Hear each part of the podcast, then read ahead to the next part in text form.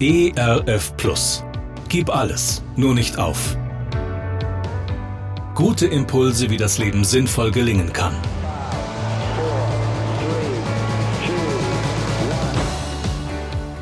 Hallo und herzlich willkommen zu Gib alles, nur nicht auf. Mein Name ist Andy Weiß und ich sammle Gedanken, Geschichten und Interviews, die ich gerne mit Ihnen teilen will. Schön, dass Sie da sind. Wenige Minuten vor einem Konzert kommt eine Frau auf mich zu. Sie hat vor kurzem von mir und meiner Musik erfahren und freut sich nun darauf, mich auch einmal live zu erleben. Sie hat ein großes Netzwerk, erzählt sie, und möchte gern mit mir eine ganze Tour buchen oder vielleicht sogar gleich mehrere. Was? Eine ganze Tour? Gleich mehrere?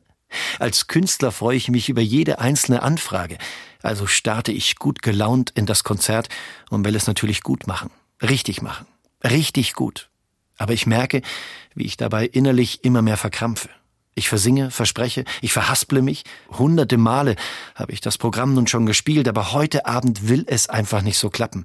Gefühlt spiele ich das wohl schlechteste Konzert meines Lebens. Immer wieder blicke ich zu der Frau und versuche an ihren Blicken herauszufinden, wie sie auf das Gesunde und Gesagte reagiert und merke, ich werde dabei immer nervöser.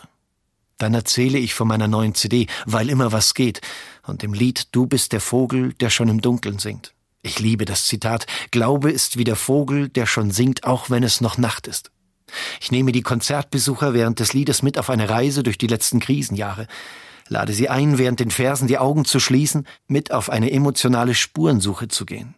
Der Trauer, der Angst, den Zweifeln und den Sorgen der letzten Jahre zu begegnen und dann aber den Blick auf das zu richten, wo sie trotzdem gelebt, trotzdem geglaubt, trotzdem geliebt haben, so wie der Vogel, der schon singt, auch wenn es noch dunkel ist. Als ich die Augen aufmache, blicke ich in viele Gesichter mit Tränen in den Augen. Plötzlich merke ich, für wen ich eigentlich Konzerte spiele. Für genau diese Menschen. Menschen, die sich nach Ermutigung sehnen. Menschen, die sich berühren lassen wollen.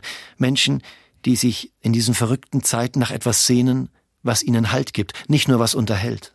Und ich beschließe in dem Moment, ab jetzt in diese Augen zu blicken, diesen Menschen genau diese Ermutigung zuzusingen.